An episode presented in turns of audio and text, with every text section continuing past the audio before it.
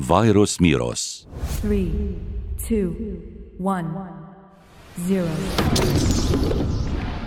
مجموعة من العلماء اكتشفوا ما سموه بفيروسات غريبة تجوب كافة محيطات العالم أي من القطب إلى القطب وهي تصيب العوالق عموما وسط تخوف من تطورها وقدرتها على إصابة البشر أطلق العلماء في نيسان 2023 اسم ميروس على هذه الفيروسات والتي تعني باللاتينية الغريب حيث خلص الباحثون إلى أن هذه الفيروسات تنتمي لمجموعة كبيرة تسمى دوبل نافيرا وهي نوع من الفيروسات التي تصيب البشر والحيوانات على حد سواء.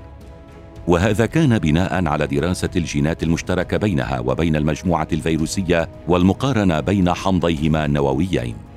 ومع هذا أيضا اكتشف العلماء أن فيروسات ميروس تشترك كثيرا في عدد مذهل من الجينات مع مجموعة أخرى تسمى فاريد نافيرا وهذا يشير أن هذه المكتشفة حديثا تشترك بالكثير من خصائصها مع سلالتين عملاقتين من الفيروسات المعروفة. توم ديلمونت وهو باحث في المركز الوطني الفرنسي للبحث العلمي قال التالي يبدو أنها مجموعة غير عادية من الفيروسات. هذا السبب في أننا نعتبرها خمير وهو كائن يملك تجمعين أو أكثر من الخلايا المتميزة جينيا في لاقحات مختلفة مرتبطة بالتكاثر الجنسي وهذا لأنه مزيج بين مجموعتين مختلفتين من الفيروسات.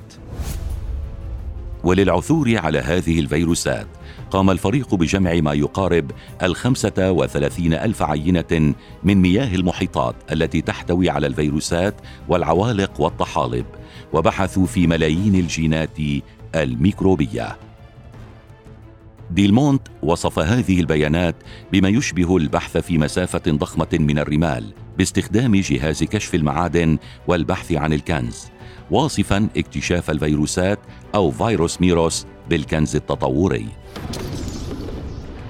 يمكن العثور على هذه الفيروسات في هذه المياه السطحية المضاءة بنور الشمس من المحيطات القطبية والمعتدلة والاستوائية وتصيب هذه الفيروسات العوالق وهي كائنات دقيقة تنجرف على تيارات المحيط. وللجانب الإيجابي هذه الفيروسات يمكن أن تنظم نشاط هذه الكائنات الحية الدقيقة وبالتالي تجعل من تدفق المغذيات عبر المحيط أسهل. يقول ديلمونت إن الفيروسات هي مكون طبيعي للعوالق الموجودة على سطح المحيط وهذه الفيروسات ستدمر الكثير من الخلايا وهذا سيطلق العناصر الغذائية والجزيئات داخل الخلايا لتستخدمها خلايا أخرى. أما على الصعيد البشري فقال الباحثون إن دراسة هذه الفيروسات ستمكننا من اكتشاف أصل فيروس الهربس وهذا بسبب التشابه بين ميروس ومجموعة الفيروسات التي ذكرناها سابقا فهما مرتبطون معا. فخلص الباحثون إلى أن هناك تاريخا مشتركا تطوريا بين الهربس وبين ميروس. وقالوا إن هذه الفيروسات ستمثل جهة جديدة في الحياة الميكروبية في محيطاتنا وهناك العديد من الاكتشافات البشرية.